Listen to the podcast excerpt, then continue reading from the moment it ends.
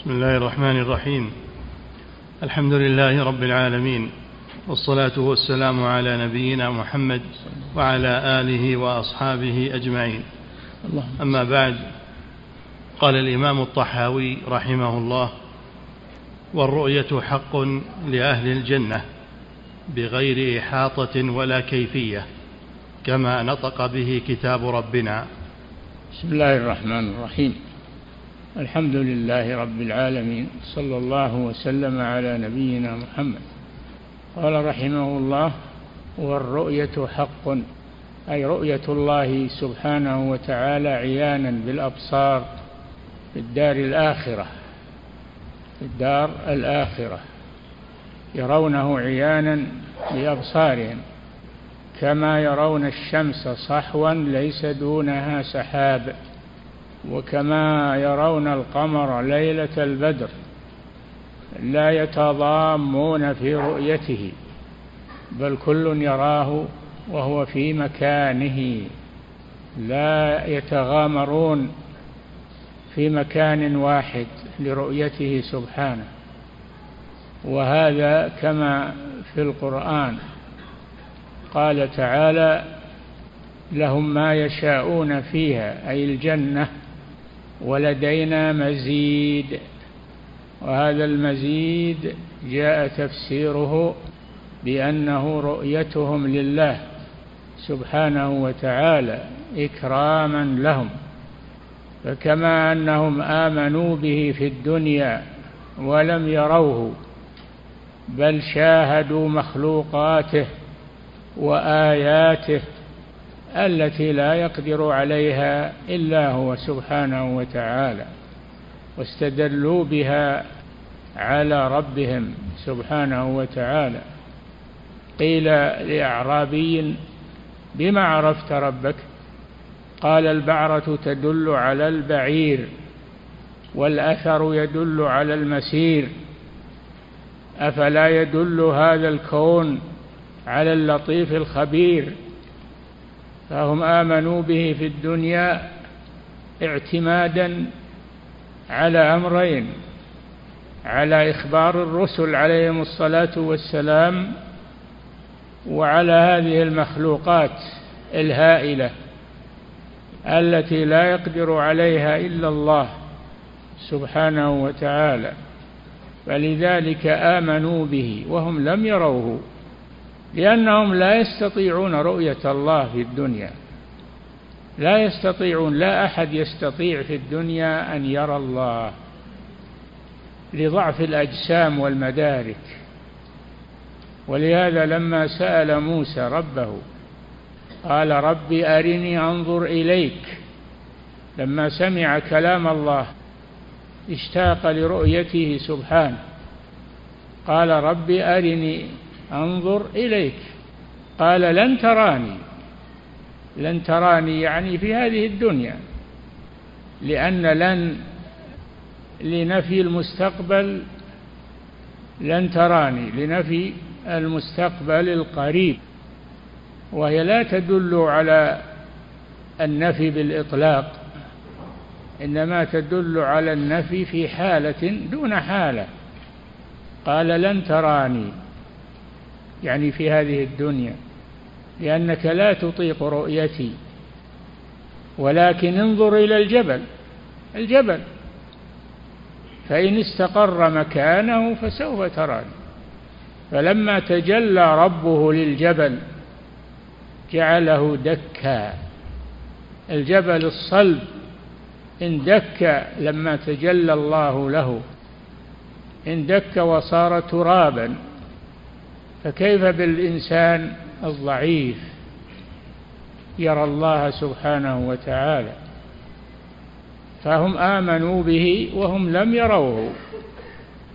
تصديقا لأخبار الرسل عليهم الصلاة والسلام واعتبارا بمخلوقاته سبحانه. هذه المخلوقات أوجدت نفسها أم هم أوجدوها؟ ما أوجدوها ولا أوجدت نفسها. إذا لا بد أن لها موجدا وهو الله سبحانه وتعالى. لابد أن هذه المخلوقات لها خالق ولها موجد. ولا أحد ادعى أنه أوجدها. ما أحد يستطيع يدعي أنه أوجد شيئا منها. أم خلقوا من غير شيء؟ أم هم الخالقون؟ أم خلقوا السماوات والأرض؟ لا يوقنون. فهم استدلوا بآياته ومخلوقاته عليه سبحانه وتعالى فآمنوا به وهم لم يروه. أما الكفار فلذلك رأوه في الآخرة. جازاهم الله أن أكرمهم برؤيته في الآخرة. أما الكفار لما لم يؤمنوا بربهم في هذه الدنيا حجبوا عن رؤيته يوم القيامة. كلا إنهم عن ربهم يومئذ لمحجوبون. ثم إنهم لصال الجحيم. نسأل الله العافية. تواترت الأحاديث في إثبات الرؤية لله. أن المؤمنين يرونه عيانا بأبصارهم كما صحت الأدلة وأخبار الرسل بذلك. نعم. والرؤية حق لأهل الجنة. لأهل الجنة خاصة. أما أهل النار فإنهم لا يرون الله في لا يرون الله في الآخرة. كلا إنهم عن ربهم يومئذ لمحجوبون. قيل إنهم يرونه في العرصات في ساحات القيامة يرونه ولكن لم يثبت أنه أن الكفار يرون الله لأنهم لم يؤمنوا به في الدنيا فحجبوا عن رؤيته والتلذذ برؤيته يوم القيامة. نعم. والرؤية حق لأهل الجنة بغير إحاطة ولا كيفية. غير إحاطة. فأنت ترى الشيء ولا تحيط به بجوانبه و وحجمه.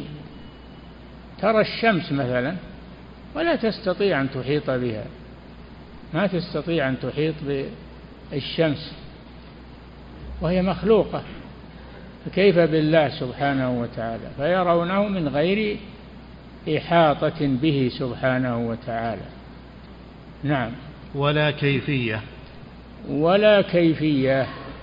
يعني كيف يرونه وكيف ذاته سبحانه. هذا لا يعلمه إلا الله. فنحن نؤمن برؤيته وأنها حق وهي خاصة بالمؤمنين.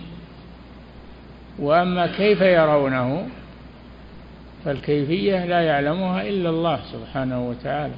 نعم. وهذا كسائر صفاته. نؤمن بها ونثبتها ونعرف معناها لكن لا نعلم كيفيتها. نعم.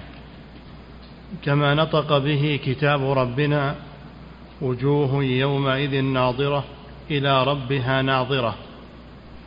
وجوه يومئذ ناظرة من النظرة وهي الحسن ناظرة بالضاد. بالضاد ناظرة يعني نظرة بالحسن والجمال إلى ربها ناظرة بالضاء المشالة ناظرة بالضاء لا بالضاد رؤية الأبصار. نعم. وتفسيره على ما أراد الله تعالى وعلمه.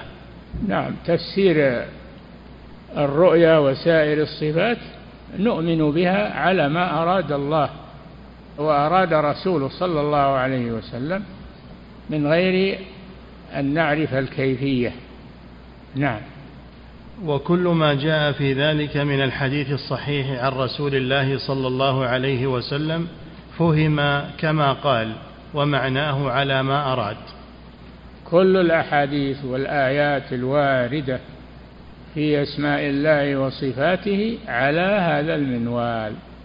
نؤمن بها ونتيقنها ونعرف معناها. أما الكيفية فلا يعلمها إلا الله سبحانه وتعالى. نعم. لا ندخل في ذلك متأولين بآرائنا. ولا يعني الكيفية الكيفية لا ندخل فيها بآرائنا ولن نعرفها. ولن نحيط بها. نعم. لا ندخل في ذلك متأولين بآرائنا ولا متوهمين بأهوائنا. نعم بل نسلم. نسلم هذا لله سبحانه وتعالى. لا يعلمه إلا الله. نعم. فإنه ما سلم في دينه إلا من سلم لله عز وجل ولرسوله صلى الله عليه وسلم. ما سلم في دينه من الضلال إلا من سلم يعني صدق لله ولرسوله فيما ورد من غير أن يدخل في البحث عن الكيفية. نعم. فإنه ما سلم في دينه إلا من سلم لله عز وجل ولرسوله صلى الله عليه وسلم ورد علم ما اشتبه عليه إلى عالمه. نعم فالكيفية من المشتبه الذي لا يعلمه إلا الله فنسلم ذلك لله سبحانه وتعالى. هو الذي أنزل عليك الكتاب منه آيات محكمات وأخر متشابهات. محكمات واضحة المعنى وتعرف كيفيتها وأما المتشابهات فهذه نؤمن بها ولكن لا نعلم كيفيتها. نعم. قال الشارح الإمام ابن أبي العز رحمه الله المخالف في الرؤية الجهمية والمعتزلة. نعم الجهمية ينكرون الرؤية ينكرون الرؤية وكذلك تلاميذهم المعتزلة. ينكرون الرؤية اعتمادا على عقولهم ومداركهم لأنهم يقدمون العقل على النقل. أما أهل السنة فبالعكس يقدمون النقل على العقل. نعم. المخالف في الرؤية الجهمية والمعتزلة ومن الجهمية أتباع الجهم بن صفوان ولذلك سموا بالجهمية نسبة إليه. والمعتزلة نسبة إلى إلى إمامهم. النسبة إلى إمامهم. أبو الهذيل العلاف تلميذ الحسن البصري. كان تلميذا للحسن البصري رحمه الله إمام التابعين تتلمذ عليه. فلما سئل الحسن في جلسته عن مسألة سئل الحسن في عن مسألة فسرها أو أجاب عنها بمقتضى مذهب أهل السنة والجماعة. أما أبو الهذيل تلميذه فإنه لم يرضى بجواب شيخه الحسن فاعتزل مجلسه اعتزل مجلسه فسمي سمي أتباعه بالمعتزلة. لأن إمامهم اعتزل مجلس الحسن البصري رحمه الله. نعم. المخالف في الرؤية الجهمية والمعتزلة ومن تبعهم من الخوارج والإمامية. الخوارج كذلك على مذهب المعتزلة في هذا الأمر. فهم خوارج وهم أيضا معتزلة جمعوا بين جريمتين جريمة الاعتزال وجريمة الخروج. خرجوا على على الخلفاء الراشدين وخرجوا خرج أتباعهم من بعدهم على الولاة فسموا بالخوارج. لم يلتزموا السمع والطاعة وينقادوا لجماعة المسلمين فسموا بالخوارج. نعم. والإمامية. الإمامية هؤلاء من الشيعة الإمامية هؤلاء من الشيعة الذين يعتقدون بأئمتهم ابتداء علي بن أبي طالب رضي الله عنه ومن جاء بعده من أهل السنة فهم يعني يعطون لأئمتهم صلاحية فهم النصوص وعلم الكيفية وما أشبه ذلك. مما لا يعلمه إلا الله. هؤلاء هم الإمامية. نعم.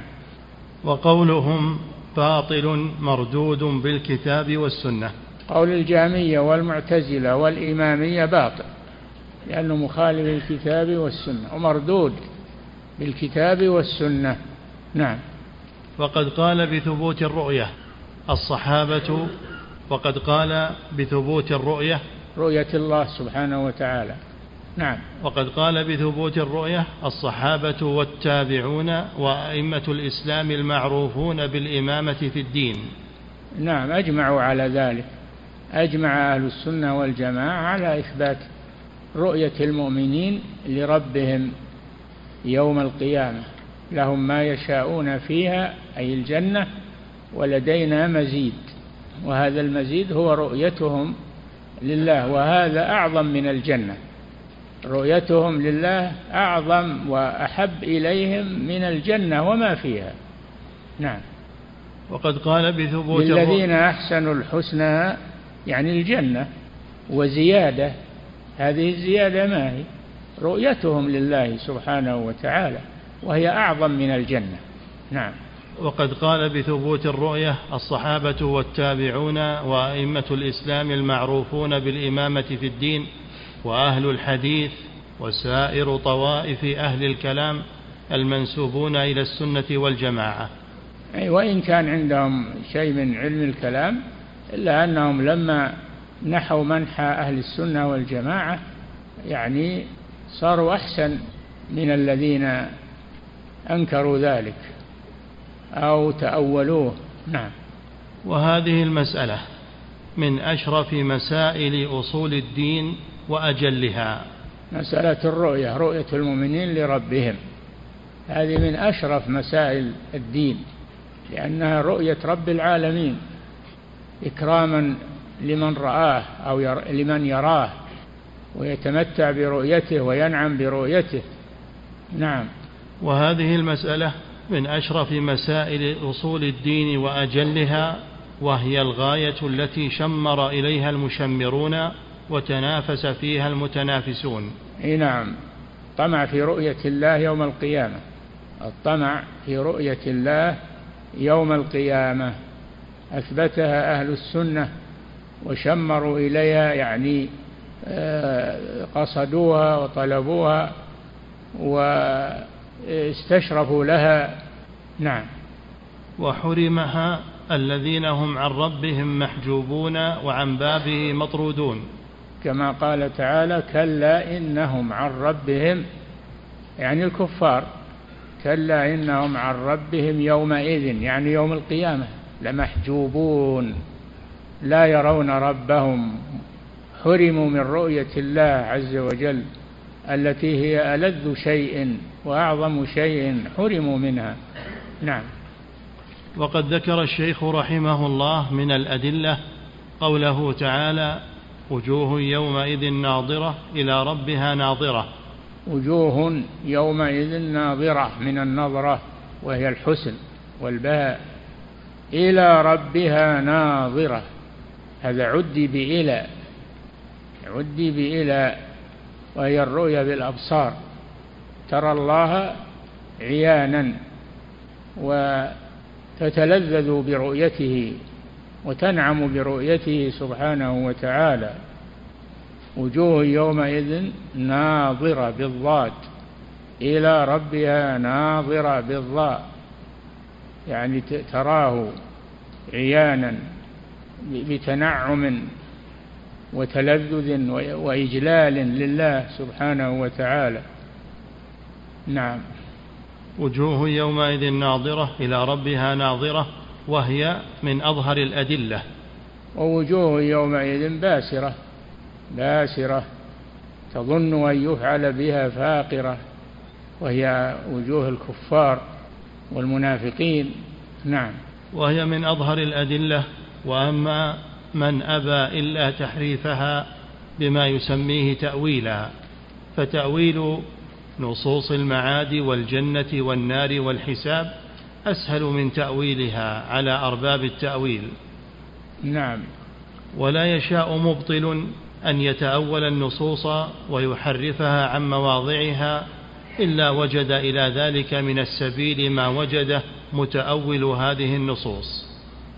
نعم فهو يجد ما وجدوه من الخيبة والحرمان حرمان من العلم النافع واتباع الآراء تحكيم الآراء والعقول على كلام كلام الله وكلام رسوله. نعم. وهذا الذي أفسد الدنيا والدين. نعم هذا التأويل هو الذي أفسد الدنيا وأفسد الدين أيضا. والواجب الإيمان بما جاء عن الله ورسوله على الوجه الصحيح اللائق بالله سبحانه وتعالى. لا ندخل بعقولنا في هذه الأمور الغيبية. نعم. وهكذا فعلت اليهود والنصارى في نصوص التوراة والإنجيل. نعم فاليهود والنصارى حرفوا التوراة والإنجيل فضلوا وهلكوا فكذلك هؤلاء الذين هم ينتسبون إلى الإسلام ودخلوا هذا المدخل. صاروا مثل اليهود والنصارى. نعم. في هذا المجال. نعم.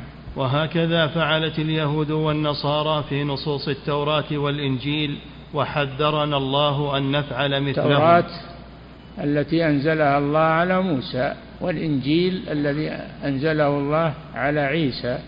عليه السلام. نعم. وهكذا فعلت اليهود والنصارى في نصوص التوراة والإنجيل وحذرنا الله أن نفعل مثلهم وأبى المبطلون إلا سلوك سبيلهم. حذرنا الله أن نسلك مثلهم كما في سورة الفاتحة في آخرها اهدنا الصراط المستقيم صراط الذين أنعمت عليهم. غير المغضوب عليهم وهم اليهود وما أشباههم ولا الضالين وهم النصارى وأشباههم. نعم. وأبى المبطلون إلا سلوك سبيلهم وكم جنى التأويل الفاسد على الدين وأهله من جناية. لا شك أن التأويل الفاسد أنه باطل ومضلل لأهله فهو يجني على أهله من حيث لا يشعرون. يحرمهم من الفهم الصحيح ويحرمهم من الإيمان والتسليم لله ولرسوله. نعم. وكم جنى التأويل الفاسد على الدين وأهله من جناية فهل قتل عثمان رضي الله عنه إلا بالتأويل الفاسد؟ نعم عثمان رضي الله عنه الخليفة الراشد آه ثالث الخلفاء. الراشدين. قتله الخوارج. قتله الخوارج. بناء على مذهبهم الباطل. نعم. فهل قتل عثمان رضي الله عنه إلا بالتأويل الفاسد؟ وكذا ما جرى في يوم الجمل وصفين. ما جرى في يوم الجمل. الجمل الذي كانت عليه عائشة خرجت رضي الله عنها ونفر من الصحابة للاصلاح بين الفئتين المتنازع أهل الشام وأهل أهل الشام وأهل الحجاز.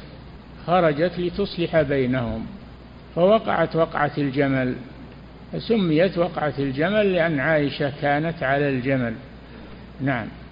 وكذا ما جرى في يوم الجمل وصفين. وصفين محل المعركة بين علي رضي الله عنه والخوارج وأثخن بهم وقضى عليهم في وقعة صفين نصره الله عليهم. نعم. ومقتل الحسين رضي الله عنه. الحسين بن علي سبط الرسول صلى الله عليه وسلم. وكان من قصته أنه كان في المدينة. فاستدعوه إلى العراق ليناصروه ولينضموا إليه. فخرج إليهم مع أن أخاه الحسن حذره والمؤمنون حذروه من الخروج لكنه رضي الله عنه أحسن الظن بهم فخرج إليهم فقاتلوه في الطريق وقتلوه. نعم. ومقتل الحسين ولا ناصروه. ما قتله الخوارج ولا ناصروه كما وعدوه بل تخلفوا عنه. نعم. ومقتل الحسين رضي الله عنه والحرة. الحرة وقعة الحرة والحرة المراد بها حرة المدينة. حرة المدينة لأن أهل المدينة لم يبايعوا ليزيد ابن معاوية. لم يبايعوا ليزيد ابن معاوية وهو الخليفة في في وقته هو الخليفة في وقته. فهذا خروج منهم على ولي أمر المسلمين. فقاتلهم يزيد في الحرة وقتل منهم مقتلة عظيمة ونكبة كبيرة بسبب خروجهم على يزيد بن معاوية. نعم. وهل خرجت الخوارج؟ واعتزلت المعتزلة ورفضت الروافض وافترقت الأمة على ثلاث وسبعين فرقة إلا بالتأويل الفاسد؟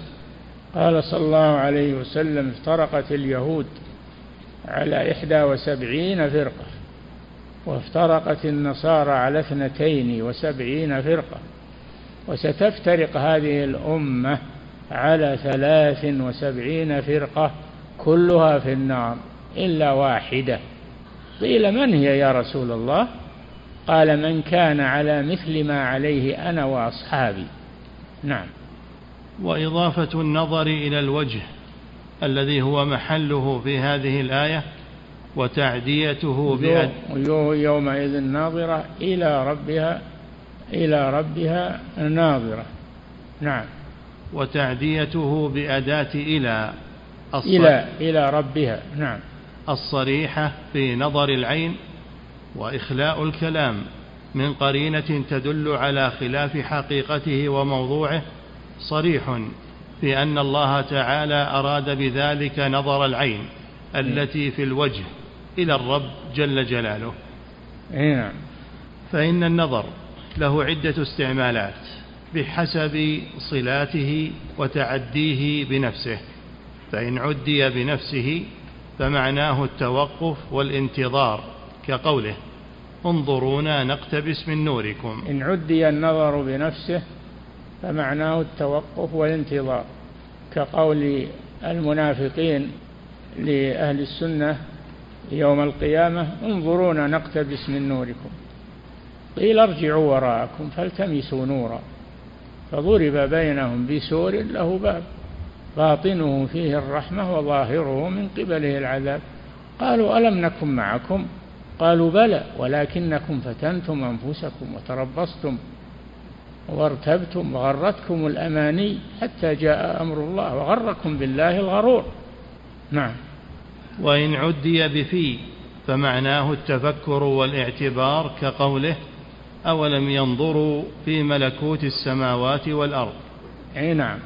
النظر إن عدي بنفسه فمع فمعناه النظرة والجمال والبهاء.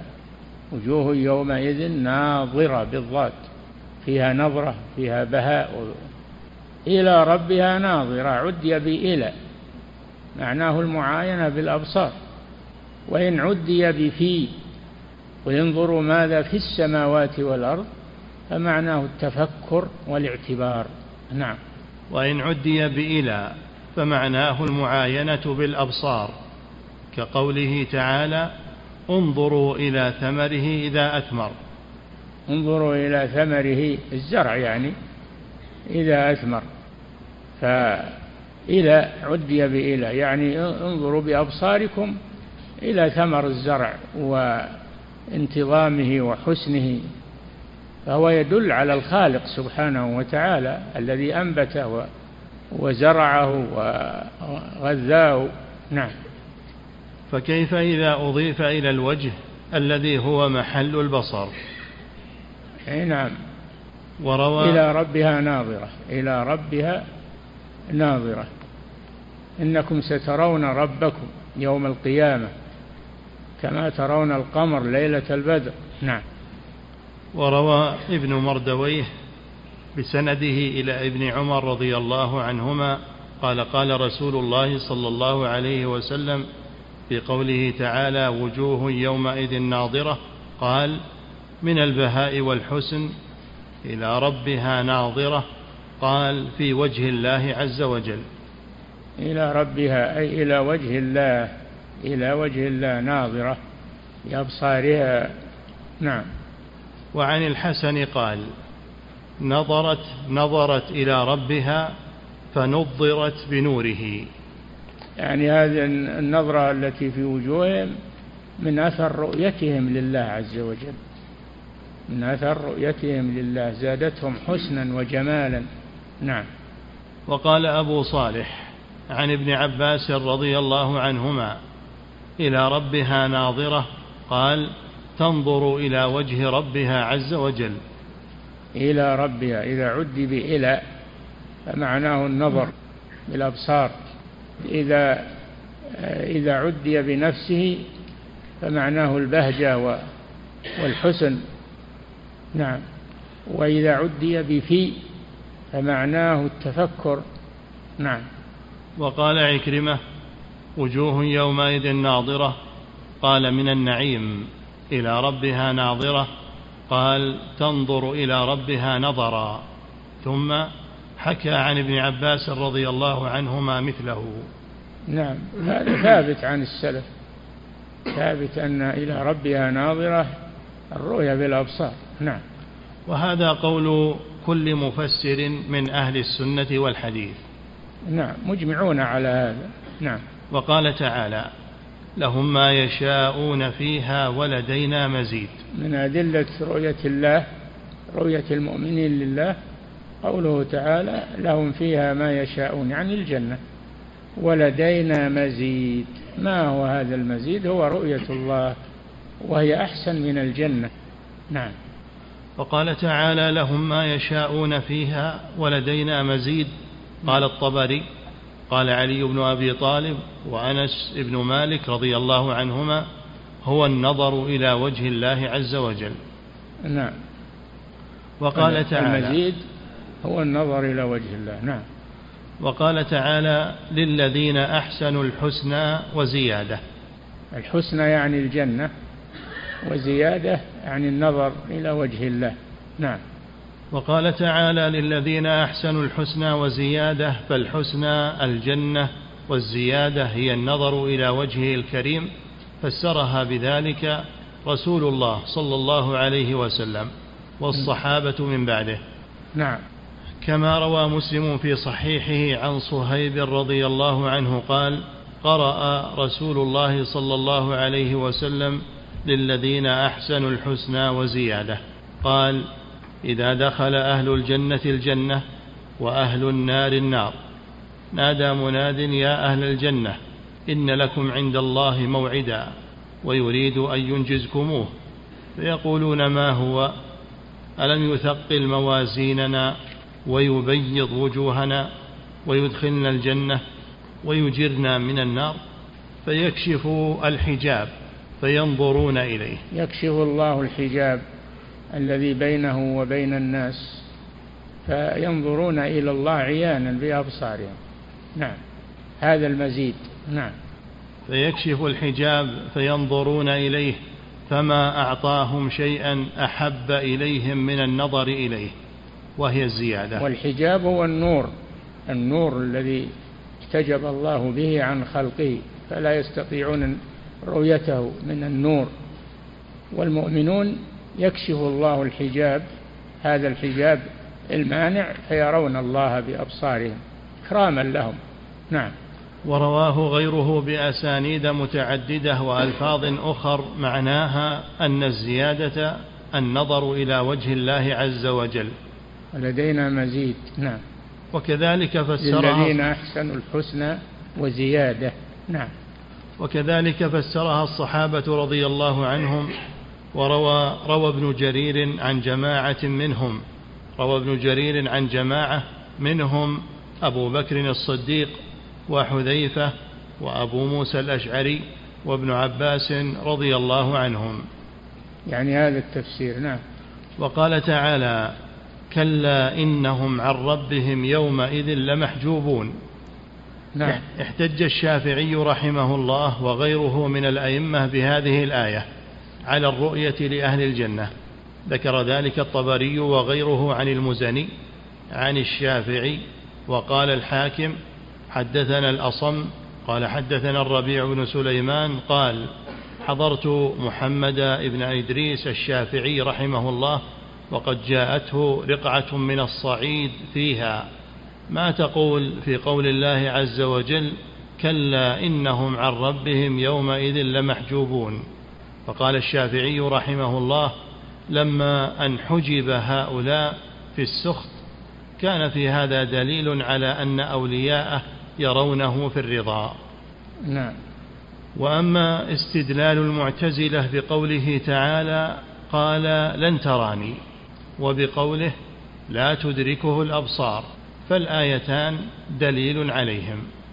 نعم. أما الآية الأولى فالاستدلال منها على ثبوت رؤيته من وجوه أحدها أنه لا يظن بكليم الله ورسوله الكريم عليه الصلاة والسلام وأعلم الناس بربه في وقته أن يسأل ما لا يجوز عليه بل هو عندهم من أعظم المحال. أي نعم لو كانت الرؤية ممتنعة ولا ولا يم ولا تمكن ما سألها موسى عليه السلام ربي أرني أنظر إليك. كيف يسأل موسى شيئا لا يجوز؟ نعم. الثاني أن الله لم ينكر عليه سؤاله ولما سأل نوح عليه السلام ربه نجاة ابنه لم ينكر عليه سؤاله. ما قال إني لا أرى بل قال لن تراني ولن ليست للنفي المؤبد. لن للنفي غير المؤبد. لن تراني يعني في الدنيا. والدليل على ذلك أن الكفار لا يتمنون الموت في الدنيا لكن في الآخرة إذا دخلوا النار يتمنون الموت. وقالوا يا, يا مالك ليقضي علينا ربك. قال إنكم ماكثون. فهم طلبوا من مالك خازن النار أن يدعو الله أن يقضي عليهم ويهلكهم حتى يستريحوا من عذاب النار. قال إنكم ماكثون. لقد جئناكم بالحق. ولكن أكثركم للحق كارهون. نعم. الثاني أن الله لم ينكر عليه سؤاله ولما سأل نوح عليه السلام ربه نجاة ابنه أنكر عليه سؤاله وقال إني أعظك أن تكون من الجاهلين. نعم لأن قصة نوح كما ذكرها الله في القرآن أن نوحا عليه السلام لما صنع السفينة وحمل فيها من كل زوجين اثنين كما أمره الله بذلك. قال نادى ابنه ابنه ما ركب؟ ما ركب في السفينة. ناداه يا بني اركب معنا ولا تكن مع الكافرين. قال سآوي إلى جبل يعصمني من الماء. قال لا عاصم اليوم من أمر الله إلا من رحم وحال بينهما الموج فكان من المغرقين. بعد ذلك نوح عليه السلام سأل ربه قال يا ربي إنك وعدتني أن تنجي أهلي معي وإن ابني من أهلي. قال يا نوح إنه ليس من أهلك يعني ليس من أهلك الناجين إنه عمل غير صالح. قراءة والقراءة المعروفة عمل إنه عمل غير صالح يعني سؤالك هذا هذا ما يصلح. نعم. الثالث أنه تعالى قال لن تراني ولم يقل إني لا أرى ولا تجوز رؤيتي أو لست بمرئي. والفرق بين الجوابين ظاهر. نعم.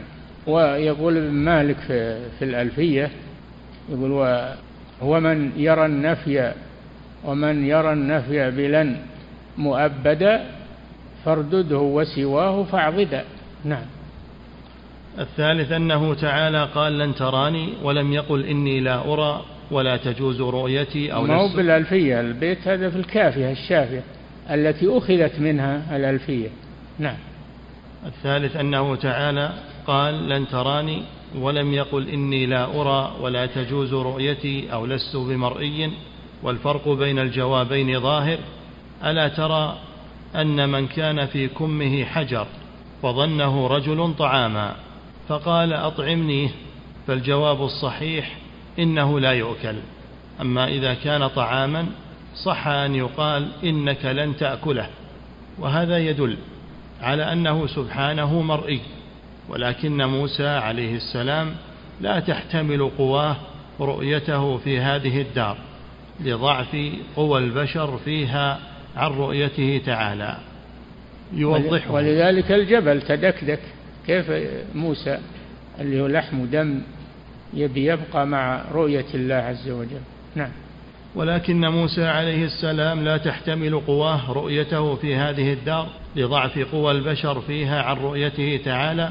يوضحه الوجه الرابع هو قوله ولكن انظر إلى الجبل فإن استقر مكانه فسوف تراني. فأعلمه أن الجبل مع قوته وصلابته لا يثبت للتجلي في هذه الدار فكيف بالبشر الذي خلق من ضعف؟ وخر موسى صاعقا خر موسى صاعقا مغشيا عليه من عظمة الله سبحانه وتعالى. نعم. الخامس أن الله سبحانه قادر على أن يجعل الجبل مستقرا وذلك ممكن وقد علق به الرؤية ولو كانت محالا لكان نظيره لكان نظير أن يقول إن استقر الجبل فسوف آكل وأشرب وأنام والكل عندهم سواء. نعم. السادس قوله تعالى فلما تجلى ربه للجبل جعله دكا فإذا جاز أن يتجلى للجبل الذي هو جماد لا ثواب له ولا عقاب فكيف يمتنع أن يتجلى لرسله وأوليائه في دار كرامته؟ نعم. ولكن الله تعالى أعلم موسى عليه السلام أن الجبل إذا لم يثبت لرؤيته في هذه الدار فالبشر أضعف نعم. السابع أن الله كلم موسى عليه السلام وناداه وناجاه ومن جاز عليه التكلم والتكليم وأن يسمع مخاطبه كلامه بغير واسطة فرؤيته أولى بالجواز نعم ولهذا لا يتم إنكار رؤيته إلا بإنكار كلامه وقد جمعوا بينهما.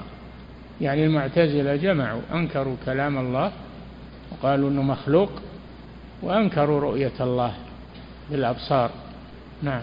وأما دعواهم تأبيد النفي بلن وأن ذلك يدل على نفي الرؤية في الآخرة ففاسد فإنها لو قيدت بالتأبيد لا يدل على دوام النفي في الآخرة فكيف إذا أطلقت؟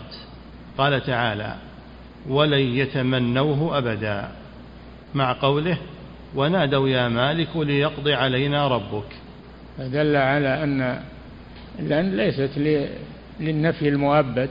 نعم. ولأنها لو كانت للتأبيد المطلق لما جاز تحديد الفعل بعدها وقد جاء ذلك. قال تعالى فلن أبرح الأرض حتى يأذن لي أبي. فثبت أن لن لا تقتضي النفي المؤبد. أي نعم. قال الشيخ جمال الدين ابن مالك رحمه الله ومن رأى النفي بلن مؤبدا فقوله اردد وسواه فاعضدا.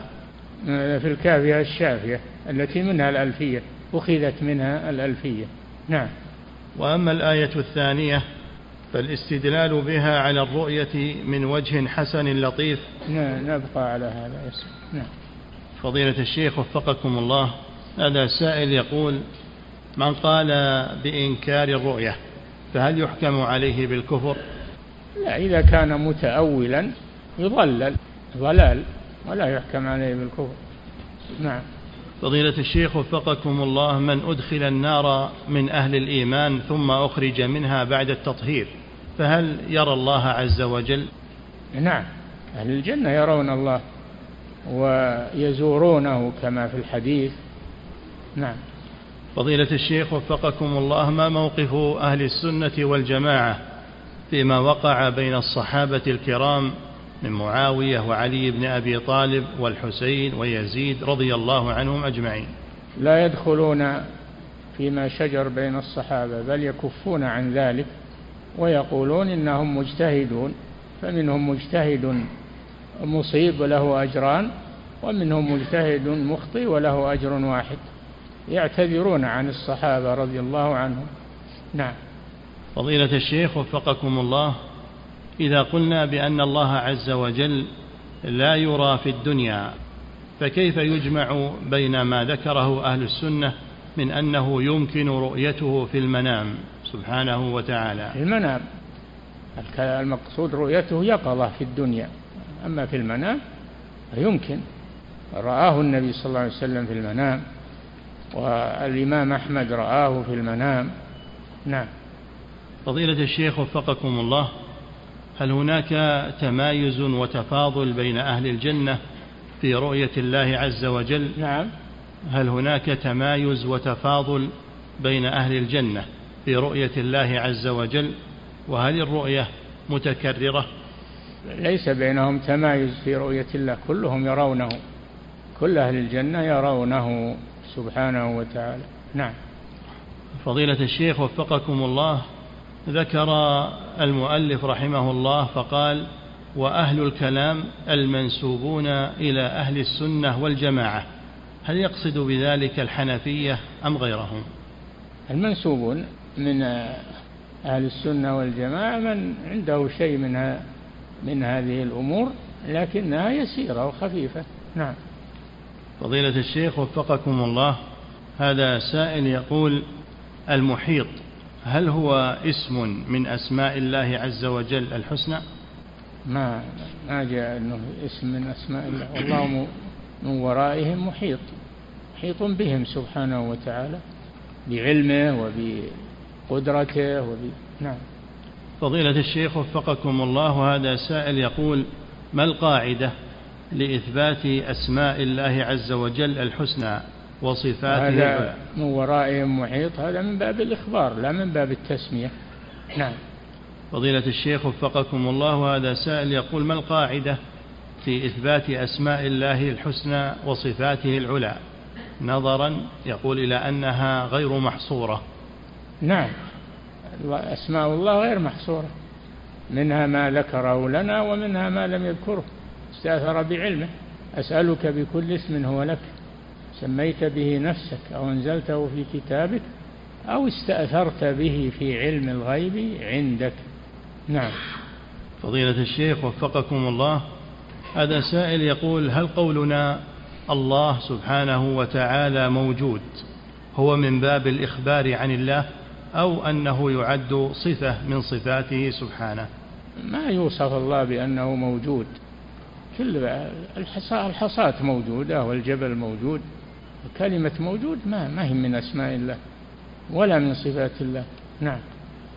فضيلة الشيخ وفقكم الله هذا سائل يقول هل يجوز لتفخيم شناعة الشرك الأصغر عند العوام وتعظيمه أن نقول لهم إن الذي يحلف بغير الله عز وجل هو أشد عند الله من قتل النفس ومن الزنا؟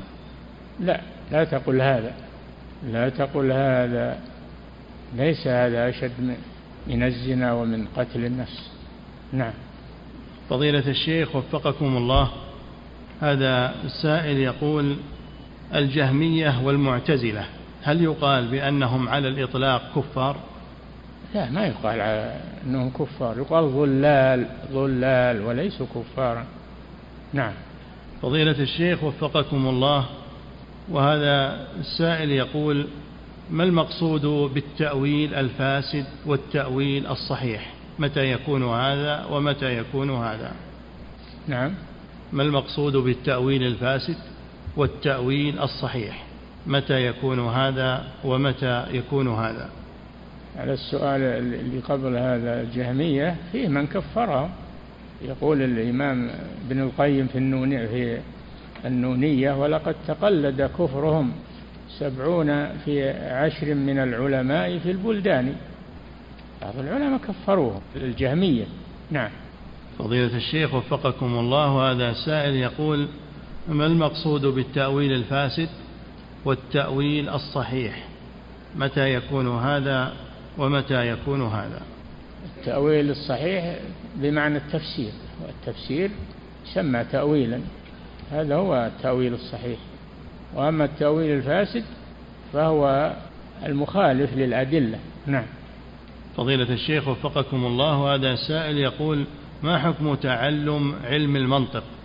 لا يجوز تعلم علم المنطق. تعلم علم الكتاب والسنة. وش تبي بالمنطق؟ نعم. فضيلة الشيخ علم المنطق ظل به كثير من من الناس. نعم. فضيلة الشيخ وفقكم الله المبتدعة هل يرون الله عز وجل يوم القيامة أم هم من المحجوبين؟ اللي بدعته تكفره لا يرى الله. وأما الذي بدعته لا تكفره فقد يرى لأنه مسلم المسلمون يرون ربهم. نعم. فضيلة الشيخ وفقكم الله هذا سائل يقول عندنا دكاترة يدرسوننا يقول في الجامعة يعتقدون بأن صفتي السمع والبصر هما صفتان فعليتان لله عز وجل. يقول ما القول الصحيح في ذلك؟ صفتان ذاتيتان. صفتان ذاتيتان. نعم. ليست فعليتان. لكن إذا قلت يسمع ويبصر صار فعلي. نعم. فضيلة الشيخ وفقكم الله هناك من يقول بأن قوله سبحانه والسابقون الأولون من المهاجرين والأنصار. هناك من يقول بأن قوله سبحانه والسابقون الأولون من المهاجرين والأنصار أن من هنا للتبعيض. لا هذا كذاب. من بيانية وليست وليست للتبعيض. فالسابقون الأولون كلهم سوا في الكرامة وال والمكانة عند الله سبحانه وتعالى. نعم.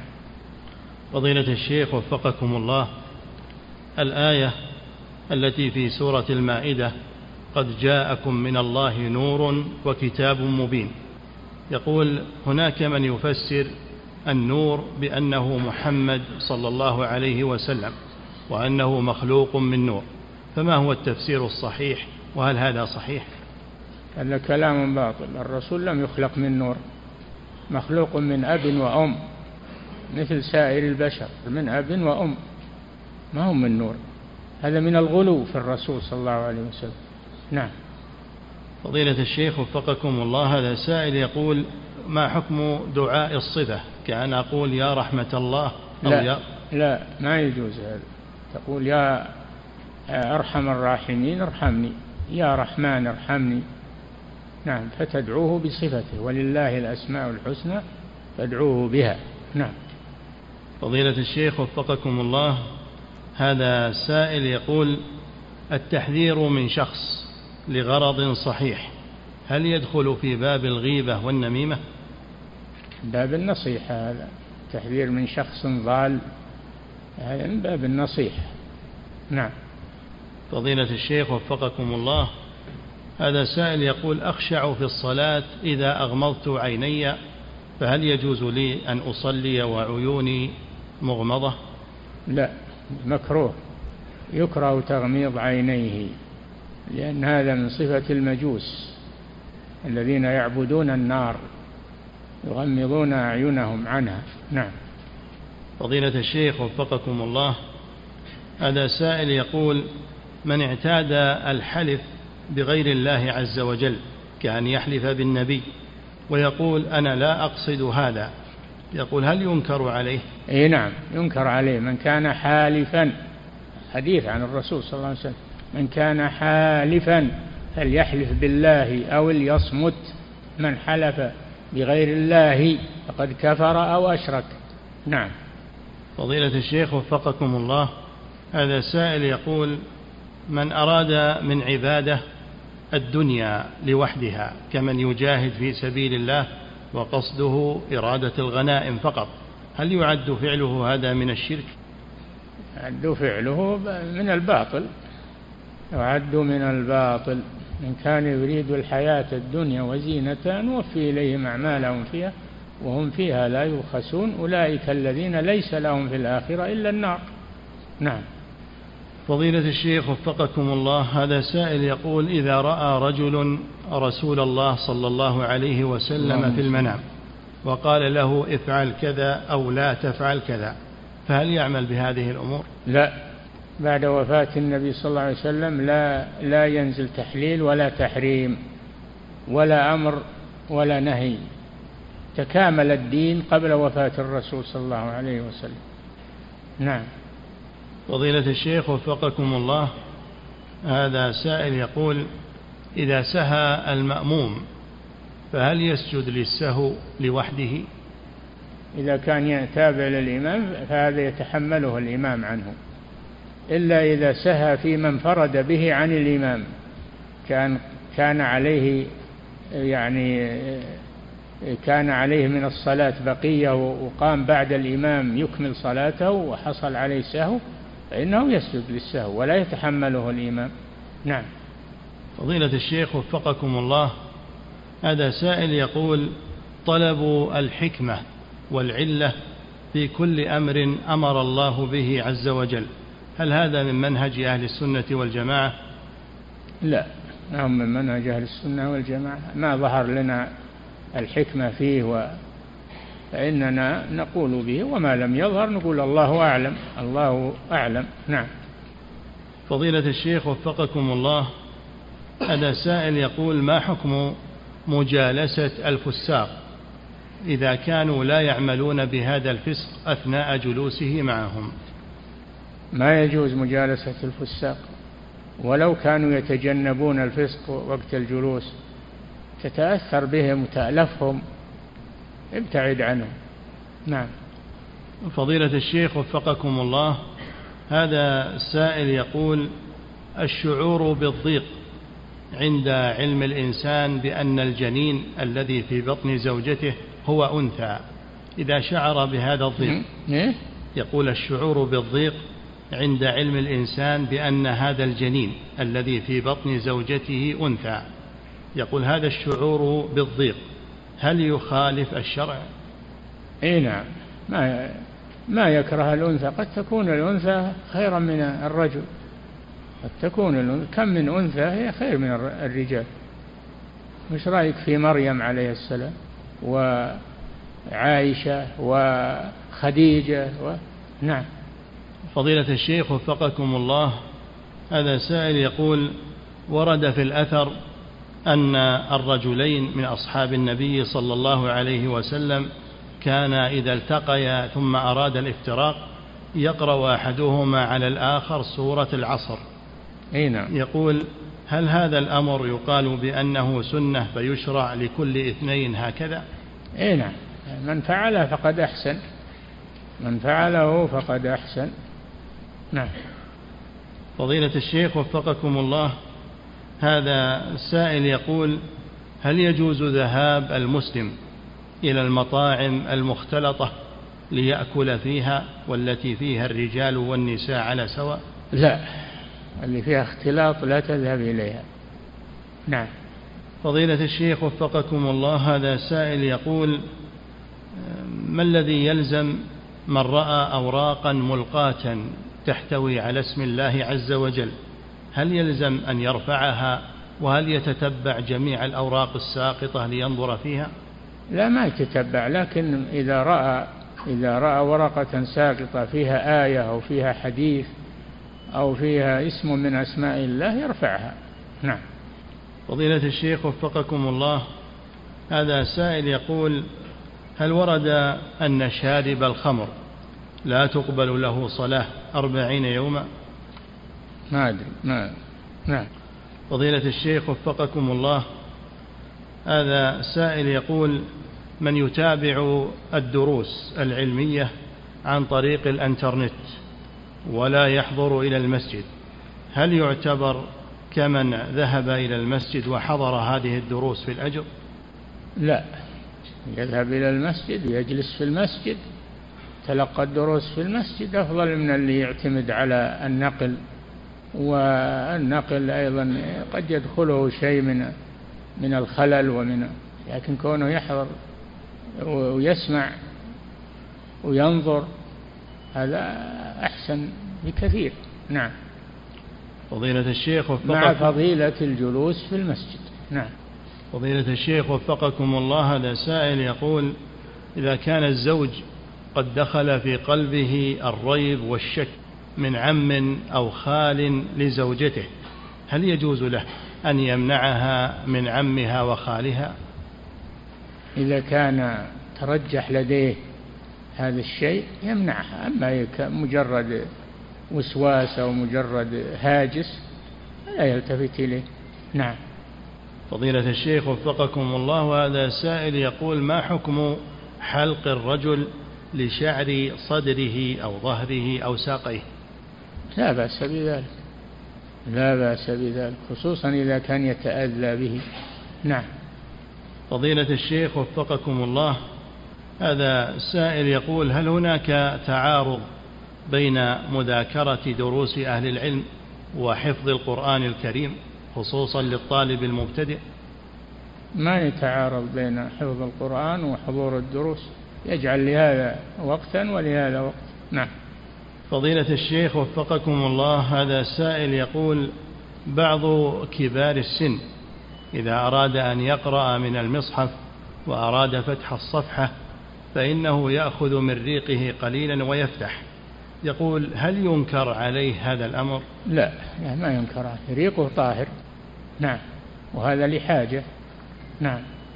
فضيلة الشيخ وفقكم الله هذا السائل يقول هل يجوز أن نلعن من قتل الحسين رضي الله عنه وأن نخصه بالذكر؟ وش تبي بهذا؟ اترك هذا. أمور راحت وانتهت. ولا تتابعها و... نعم. فضيلة الشيخ وفقكم الله وهذا سائل يقول إذا كان النمل مؤذيا لي فهل يجوز لي أن أحرقه بالنار؟ إذا لم يندفع إلا بالتحريق نعم يجوز. أما إذا كان يندفع بغير التحريق فلا يجوز لك التحريق. لا يعذب بالنار إلا رب النار. نعم. فضيلة الشيخ وفقكم الله هذا سائل يقول هل يجوز للمسلم أن ينظر في كتب أهل الكتاب كالإنجيل والتوراة؟ إيش الداعي إلى هذا لا ينظر فيها إلا لغرض صحيح. يتثبت من شيء أو يريد أن يبين لا, لا بأس. أما مجرد الاطلاع القرآن هو كتاب الله الذي أغنى الله به المسلمين. نعم. فضيلة الشيخ وفقكم الله إذا صليت في البيت وصلى معي رجل آخر. الرسول صلى الله عليه وسلم رأى مع عمر أوراقا من التوراة. فأنكر عليه وقال أفي شك أنت يا ابن الخطاب؟ والله لو كان أخي موسى حيا ما وسعه إلا اتباعي. نعم. فضيلة الشيخ وفقكم الله يقول السائل إذا صليت في البيت وصلى معي رجل آخر فهل نعتبر جماعة ونأخذ أجر الجماعة المنصوص عليه؟ إيه؟ إذا صليت في البيت وصلى معي رجل آخر. ليش تصلي في البيت؟ صل في المسجد. لكن لا فاتك الصلاة. إذا فاتت الصلاة صلوا في البيت. نعم. فضيلة الشيخ وفقكم الله هذا سائل يقول تقبيل الميت هل له أصل في الشرع؟ لا بأس بذلك. لا بأس بذلك. يقبل الميت. نعم. انتهى وفقك الله تعالى أعلم وصلى الله وسلم على نبينا محمد وعلى آله وصحبه.